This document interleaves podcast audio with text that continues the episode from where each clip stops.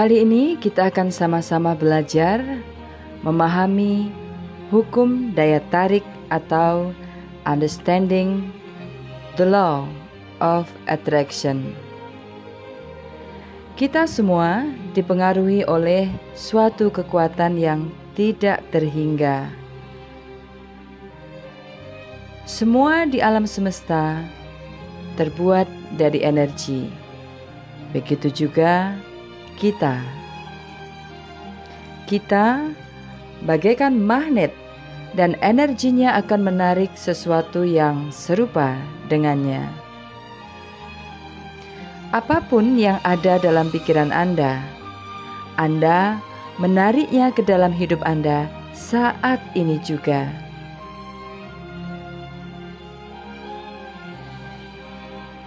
Anda menarik apa pun yang paling sering Anda pikirkan dan menjadikannya kenyataan dalam hidup Anda. Energi yang paling kuat dan berdaya tinggi di alam semesta adalah pikiran.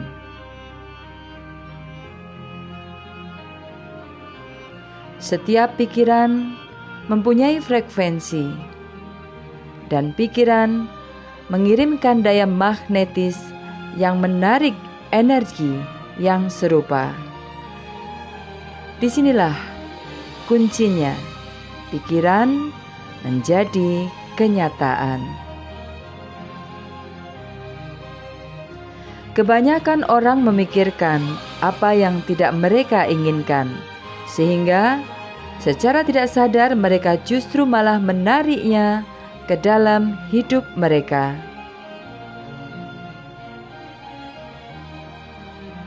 Jadi, jika pikiran Anda disertai dengan emosi yang kuat, baik bagus maupun sebaliknya, itu akan mempercepat proses perwujudan. Jadi, ingat, pikiran Anda menarik apa pun yang Anda pikirkan. Maka, pilihlah pikiran Anda dengan bijaksana. Pernahkah Anda menyadari mereka yang sering berbicara tentang penderitaan, hidupnya menderita, dan mereka yang sering berbicara tentang kemakmuran, hidupnya makmur berkelimpahan? Pikiran menimbulkan perasaan. Jadi, apa pun yang Anda rasakan saat ini adalah cerminan sempurna dari proses yang sedang terjadi dalam hidup Anda, dan Anda akan mewujudkan apa pun yang Anda rasakan. Jadi, perasaan bahagia akan menarik lebih banyak hal-hal yang membahagiakan. Anda bisa mulai merasakan apa pun yang Anda inginkan sekarang juga, dan alam semesta akan mewujudkan sesuai perasaan Anda. Dan apa pun yang Anda pikirkan dan rasakan dengan fokus dan sepenuh hati, itu adalah sesuatu yang akan Anda tarik ke dalam hidup Anda. Ingat, anda bisa menciptakan kenyataan hidup Anda sesuai yang Anda rasakan. Jadi, sangat penting untuk tetap merasa bahagia. Hidup Anda akan penuh dengan keajaiban ketika Anda dengan sadar menerapkan hukum daya tarik ini. Alam semesta menyukai kecepatan, jadi jangan menunda Jangan berpikir panjang, jangan ragu. Ketika kesempatan, dorongan, dan intuisi menghampiri Anda, bertindaklah, dan alam semesta akan mengatur dirinya sendiri, menyesuaikan dengan keinginan Anda hanya untuk Anda.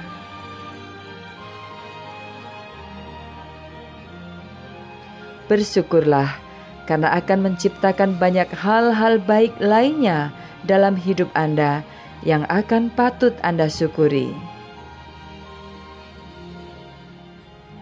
Visualisasi. Bayangkanlah masa depan Anda. Visualisasikan apa yang Anda inginkan dan rasakan seolah-olah Anda sudah mendapatkannya sekarang. Fokus hanya pada apa yang Anda inginkan dan biarkan alam semesta mewujudkannya untuk Anda. Para ilmuwan sekarang sudah membuktikan bahwa pikiran positif ratusan kali lebih kuat daripada pikiran negatif. Setiap kali Anda mempunyai pikiran negatif, secepatnya pikirkan saat-saat bahagia yang pernah Anda alami, atau pikirkan orang-orang yang Anda cintai. Karena tidak seorang pun bisa memikirkan atau merasakan apa pun yang terjadi di dalam diri Anda, semua hanya Anda yang bisa. Hanya Anda. Apakah hal-hal yang sering muncul di pikiran Anda berguna untuk Anda? Jangan habiskan energi Anda untuk pikiran negatif. Fokus hanya kepada apa yang Anda inginkan dan buang hal-hal yang tidak penting dan tidak Anda inginkan. Pikirkan hal-hal yang baik yang membawa kebahagiaan pada diri Anda, karena itu akan meningkatkan vibrasi pikiran Anda seketika. Pertahankan untuk tetap berada dalam vibrasi yang tinggi, tetapkan impian besar Anda yang akan membuat Anda bersorak gembira ketika mendapatkannya. Latih visualisasi Anda, bayangkan seolah-olah Anda sudah mendapatkan apa yang Anda mau. Setiap lima menit setiap harinya, Anda hanya akan menciptakan kenyataan dalam hidup Anda segera datang menghampiri. Ingat, pikiran Anda akan menjadi kenyataan Anda. Jadi, pikirkanlah hanya hal-hal baik saja. Bertindaklah sekarang juga untuk memulai menikmati hidup Anda. Bebaskan diri Anda karena Anda begitu hebat. Anda begitu hebat. Apa pun yang Anda inginkan dalam hidup Anda, kesehatan, kekayaan, kebahagiaan, pikiran Anda akan mewujudkannya.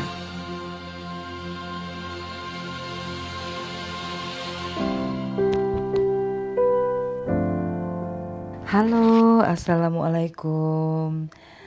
Kali ini saya hadir melalui podcast Pondok Curhat, khusus untuk membagikan pengalaman saya dalam menerapkan kekuatan energi alam semesta, khususnya dalam mengelola pikiran dan perasaan mengikuti hukum alam atau hukum daya tarik yang biasa orang bilang dengan law of attractions.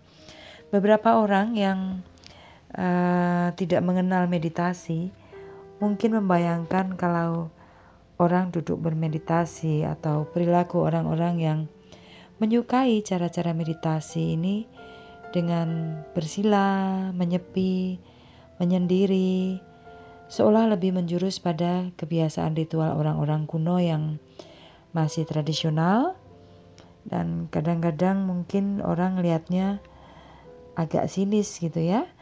Ah, orang-orang mungkin menganggap bahwa meditasi itu cenderung pada uh, sesuatu yang berbau mistis atau sedikit misterius gitu ya karena dianggap sebagai kegiatan-kegiatan orang dari dunia lain. Ya, seperti anggapan salah dari orang-orang yang mengatakan bahwa kalau orang bermeditasi itu adalah uh, sedang melakukan proses mengundang makhluk halus sehingga mampu berkomunikasi dengan uh, menarik mereka ke dalam diri kita atau kita yang masuk ke area dunia lain. Nah, ini anggapan-anggapan miring yang lain yang biasanya anggapan oleh orang-orang yang tidak mengetahui bahwa meditasi uh, menenangkan diri dengan ritual-ritual semacam ini sebenarnya tidak semata-mata seperti itu gitu ya, tidak seperti yang dikatakan oleh orang-orang yang tidak mengetahui. Nah, secara pribadi saya ingin membagikan pengalaman saya hari ini di podcast Pondok Curhat bersama dengan kawan-kawan di satu meja yang biasa saya ikuti untuk menyiarkan Pondok Curhat Podcast ini. Hari ini saya ingin betul menyampaikan apa yang saya tahu gitu ya, pengalaman saya secara pribadi tentang bagaimana kebiasaan saya selain melakukan meditasi, uh, kebiasaan saya berlatih yoga, termasuk di antaranya bagaimana saya mengolah kemampuan untuk apa ya, menggunakan tenaga dalam dengan laku spiritual lainnya seperti puasa, um, apalagi mungkin? Apa kalau orang Jawa apa ya melean gitu ya ah, kalau orang kita bilang begadang. Begadang yang ada artinya ya. Artinya mengurangi jam tidur mengurangi makan. Nah ini sunnah rasul sebetulnya ya. Kurangi makan kurangi tidur supaya hati kita lebih bening lebih eling lebih waspada. Nah itu ajaran yang biasanya dilakukan oleh orang-orang di uh, Jawa terutama. Nah lagi-lagi bagi sebagian orang yang tidak paham, mereka akan mengatakan bahwa yoga itu juga cenderung kepada ritual peribadatan orang-orang yang uh, mungkin pemeluk agama Hindu atau mungkin kebiasaan orang Buddha. Atau kalau yang tidak paham lagi, yoga itu kebiasaan orang-orang dari aliran kepercayaan, terutama orang-orang kejawen ya, yang suka duduk termenung diam gitu, menyepi dan uh, mungkin pilihan tempatnya menyukai tempat-tempat yang uh, agak jauh gitu ya, yang sepi, yang yang berada di atas gunung, di atas bukit, di bawah pohon, atau di dekat-dekat sungai, patilasan-patilasan leluhur gitu ya, dan sebagainya. Nah, sebetulnya banyak beda antara meditasi, yoga, dan ritual nyepi atau orang bilang mungkin manekung gitu ya dan sebagainya. Tapi ini adalah satu hal yang saya ingin bagi dengan kawan-kawan semua tentang apa yang sesungguhnya. Karena pada saat ini yoga sudah menjadi bagian dari lifestyle. Manusia abad sekarang ya, abad milenial, banyak yang menginginkan hidupnya lebih sehat, lebih berkualitas, ya kan? Lebih nampak apa ya? Uh, bersemangat, energik gitu, lebih punya kesehatan yang uh, dapat mencitrakan dirinya sebagai manusia yang punya aktualisasi diri yang cukup gitu ya, sehingga terlihat lebih pede, lebih percaya diri. Kalau perempuan lebih cantik, lebih segar gitu ya, lebih bercahaya, wajahnya lebih punya aura, lebih bersinar gitulah ya, lebih berseri-seri. Nah, kalau untuk laki-laki mungkin kita akan gampang melihat orang-orang yang selalu berolahraga, terutama rajin meditasi atau yoga, akan terlihat lebih bersemangat, lebih bahagia, sejahtera lahir dan batinnya. Karena kalau kita melakukan aktivitas olahraga yang cukup, terutama dengan meditasi, menyehatkan pikiran dan hati serta perasaan gitu ya Melakukan yoga yang rutin akan membuat kita menjadi nampak lebih awet muda karena cantik dari dalam, nampak inner beauty-nya juga kalau dilihat dari luar maka outer beauty-nya juga akan terbawa. Auranya terasa dan ini akan membawa atmosfer yang sama ke dalam lingkungan di sekitarnya. Jadi semuanya menjadi positif. Seperti itu.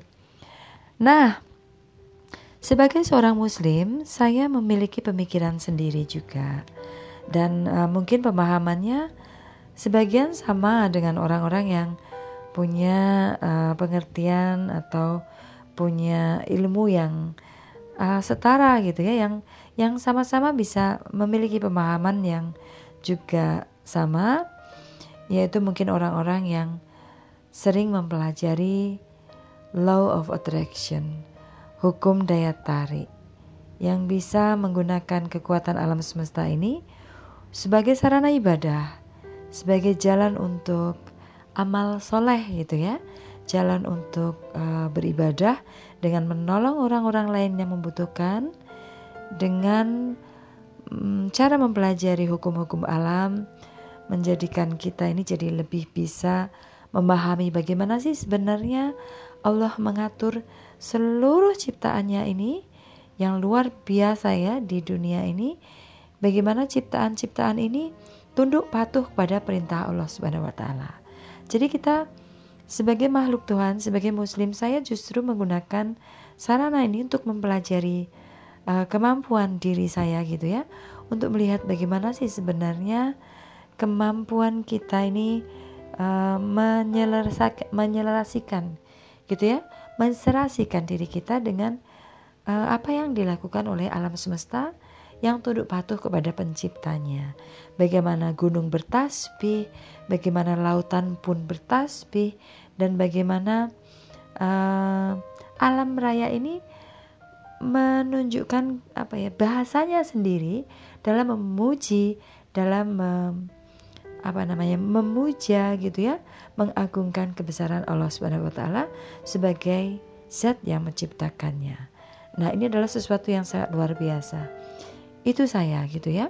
Nah, saya memang selalu mengingat uh, dan menggunakan serta memegang nasihat-nasihat orang-orang dulu gitu ya, leluhur saya, supaya kalau kita hidup itu selalu eling, selalu waspodo, selalu hati-hati dan tetap bersifat uh, rendah hati gitu ya, tidak sombong, membumi saja dan harus selalu sadar diri, waspada terhadap apa pun yang sedang terjadi di seputar kita, termasuk um, nasihat untuk supaya kita selalu pandai-pandai dalam membaca pertanda. Nah, saya percaya bahwa Allah itu maha hidup. Allah itu ada di awal dan ada di akhir. Jadi Allah itu kekal dan Allah tidak berubah. Karena itu, saya yakin Allah Maha Melihat, Maha Mendengar, dan Maha Mengetahui, bahkan yang tersembunyi. Jadi, jika Allah berbicara kepada kita dahulu, maka saya yakin sampai saat ini, sampai detik ini pun, Allah masih bicara dengan kita. Melalui apa? Melalui ciptaannya, melalui ciptaan yang lain yang ada di dunia ini, Allah berbicara dengan kita melalui tanda-tanda, di mana kita harus pandai membaca tanda-tanda itu dan mencoba menerjemahkannya sebaik mungkin supaya tidak keliru gitu ya. Nah, karena itu uh, karena saya merasa bahwa sekarang pun Allah masih bicara dengan kita dan terus bicara kepada kita, maka bagi saya perlu untuk belajar mengenali alam. Karena melalui ciptaan Allah ini akan lebih baik bagi kita um, apa ya memahami gitu ya betapa luar biasanya uh, Allah dengan segala ciptaannya itu dan akan membuat kita semakin takjub lebih mengenali uh, lebih memahami dan lebih mengenali lagi bagaimana zat siapa yang menciptakan kita itu ya kan mengenali ciptaan Artinya kita mencoba mengenali siapa pencipta kita. Karena itu, untuk saya, ketika berdoa kepada Allah, kepada Tuhan, saya berusaha untuk bisa ikut di dalam proses pemenuhan doa itu. Melalui perjalanan energi alam semesta, nah, tentunya kita menggunakan falsafah yang benar ya, karena kalau orang berusaha tanpa berdoa akan menjadi satu kesombongan. Sebaliknya, kalau orang berdoa tetapi tanpa usaha atau tidak melakukan apa pun, tentunya akan sia-sia belaka. Jadi, kalau kita paham bagaimana alam bekerja sesuai dengan perintah Allah Subhanahu wa taala, maka melakukan meditasi, melakukan afirmasi, mengolah nafas, mengelola energi sebagai daya magnet yang menarik semua keinginan-keinginan dan doa-doa kita setidaknya layak dilakukan. Nah, kali ini teman-teman yang uh, suka mendengarkan podcast saya di podcast Pondok Curhat satu meja.com ya. Saya berharap Anda mau berbagi dengan saya, meluangkan waktu untuk belajar bersama-sama dan uh, mencoba melihat atau mengalami sendiri atau kalau enggak bagi yang pemula ya bisa mencontoh apa yang saya lakukan ketika saya melakukan meditasi, ketika saya melakukan yoga dan saya melakukan afirmasi diri dan mudah-mudahan dengan belajar ini Anda akan mendapatkan sedikit pencerahan dan ada ilmu ya ilmu untuk Anda bisa coba dan lakukan sendiri di rumah ya. Karena saya ingin sekali berbagi rahasia ini bagaimana menjaga stamina dan tetap energik Nah, terutama di usia lanjut. Sorry buat Anda yang belum kenal kenal uh, belum pernah tahu saya atau belum pernah kenal saya, izinkan saya memperkenalkan diri saya pada Anda. saya uh, perempuan, seorang ibu rumah tangga, tetapi juga seorang uh, nenek yang sudah memiliki dua cucu. Saat ini usia saya sudah di atas 50 tahun. Artinya usia sudah setengah baya ya, setengah setengah abad.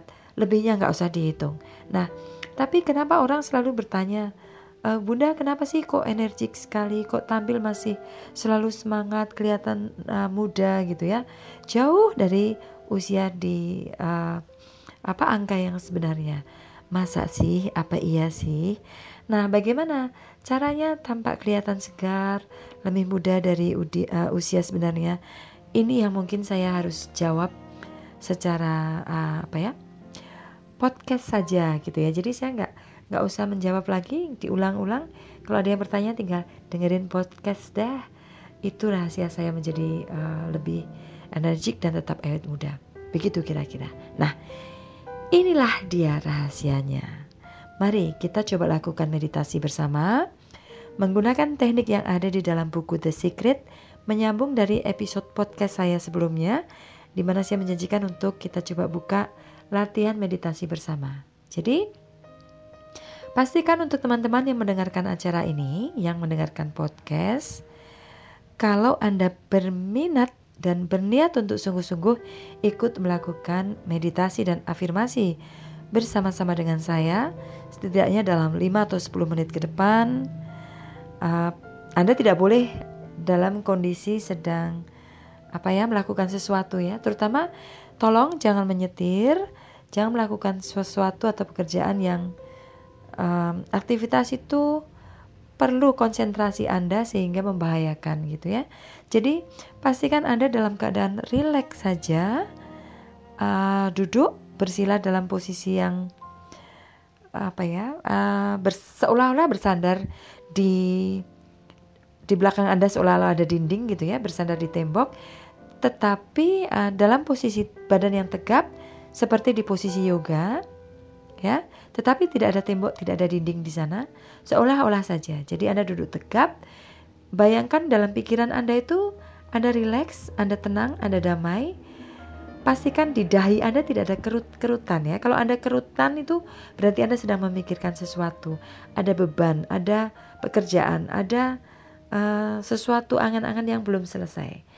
Tapi yang saya inginkan sebaliknya, saat ini sebaiknya Anda tidak sedang memikirkan apa-apa sehingga di dahi Anda tidak ada kerutan. Betul-betul rileks, betul-betul santai. Ya. Duduk dalam posisi seperti yoga, tegap, agak bersandar, tetapi tidak bersandar. Di mana pun Anda berada, um, Anda bisa me merasakan udara yang cukup gitu ya. Uh, relax, tenang, damai, aman, nyaman, sejuk, dan serasi dengan lingkungan di mana Anda saat ini berada. Kalau Anda di tempat terbuka mungkin bisa uh, apa ya, menikmati sepoi-sepoi angin atau kalau di dalam ruangan menikmati sejuknya udara di sekitar Anda. Tapi kalau Anda tidak bisa dalam posisi duduk bersila, meditasi dalam posisi yoga dan sebagainya, silahkan tidur rebahan, yang nyaman, yang santai. Yang penting tidak gerah, Anda nikmat dan posisi nafas Anda leluasa. Bisa mengatur ritme nafas Anda dalam uh, apa ya? Uh, hitungan yang apa normal gitu ya. Artinya Anda cukup menarik nafas, menahannya sebentar, mengeluarkannya dengan lembut, pelan, menarik nafas lagi bisa memasukkan uh, oksigen itu ke dalam tubuh Anda, mengalirkannya kepada bagian-bagian yang dibutuhkan, terutama membuang tempat-tempat uh, yang dirasa nyeri, ada rasa sakit di sana, membuang energi yang negatif, memasukkan energi positif, memberikan oksigen yang banyak untuk paru-paru Anda dan otak Anda di mana Anda cukup memberikan kekuatan untuk mengolah, mengelola fungsi tubuh Anda sendiri dengan maksimal. Oke? Okay? Kalau sudah siap, oke? Okay? Ya, saya tunggu Anda siap dulu. Kalau sudah siap, tarik nafas dalam-dalam dan coba dengarkan kata-kata saya.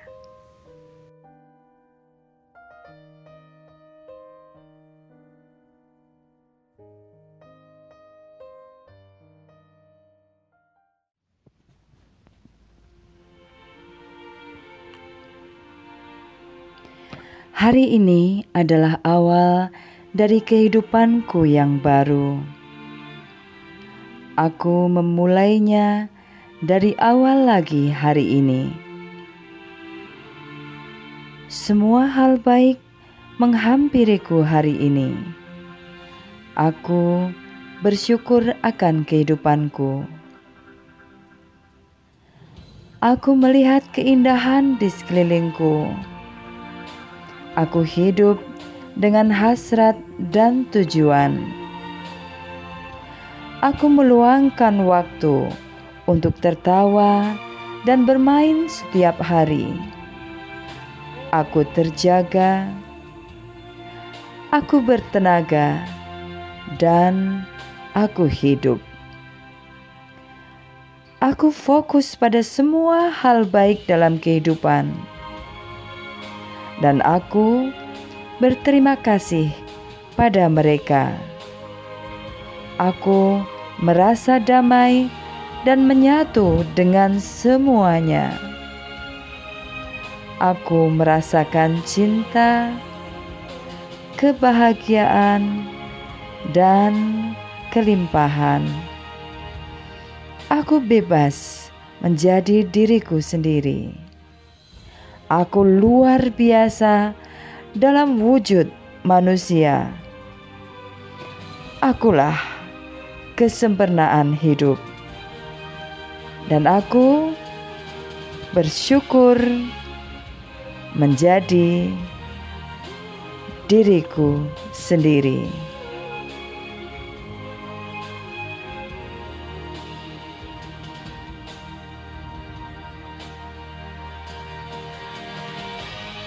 Hari ini adalah hari terbaik dalam hidupku.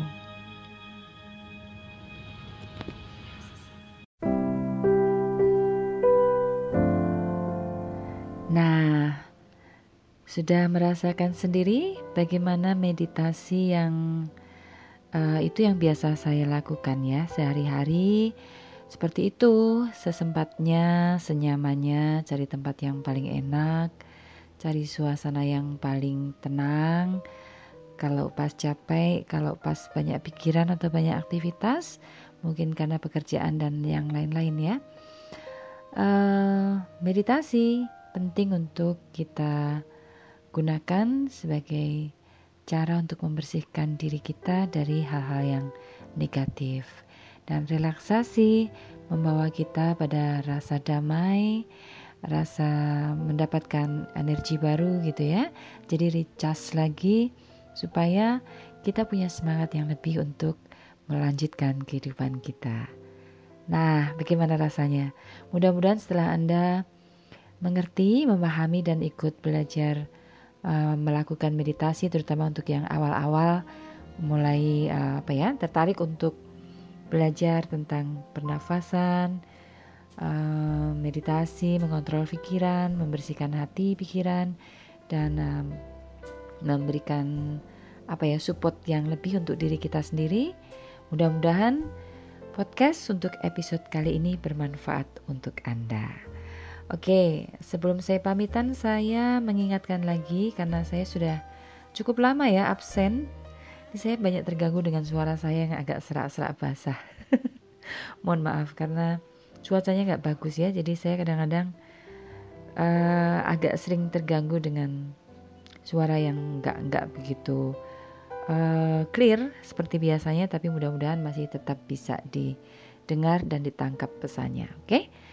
saya mengundang anda untuk yang ingin uh, kirim email terutama untuk yang ingin curhat atau yang sudah curhat dari kemarin tapi belum kebalas-balas juga karena saking banyaknya gitu ya teman teman-teman yang ingin curhat bertanya tentang permasalahan macam-macam kita masih tetap membuka email untuk Anda yang ingin berkirim pesan atau bertanya atau apa pun silahkan ke pondokcurhat at aol.com pondokcurhat at aol.com dan untuk Anda yang ingin menyimak uh, atau mendengarkan rekaman dari podcast-podcast sebelumnya dari episode yang pertama sampai yang sekarang ini, jangan lupa available on Spotify, YouTube, um, apa lagi ya? Banyak kan ya, macam-macam. Tapi selalu ingat kita ada di www.pondokcurhat.satumeja.com. Jadi silakan cari podcast Pondok Curhat di www.pondokcurhat.satumeja.com. Saya bersama Mas Ferdian Kelana dari satumeja.com akan selalu hadir untuk uh, membawakan atau menghadirkan topik-topik yang lain di kesempatan berikutnya di episode podcast mendatang. Saya Bunda Putri. Terima kasih kebersamaannya. Assalamualaikum.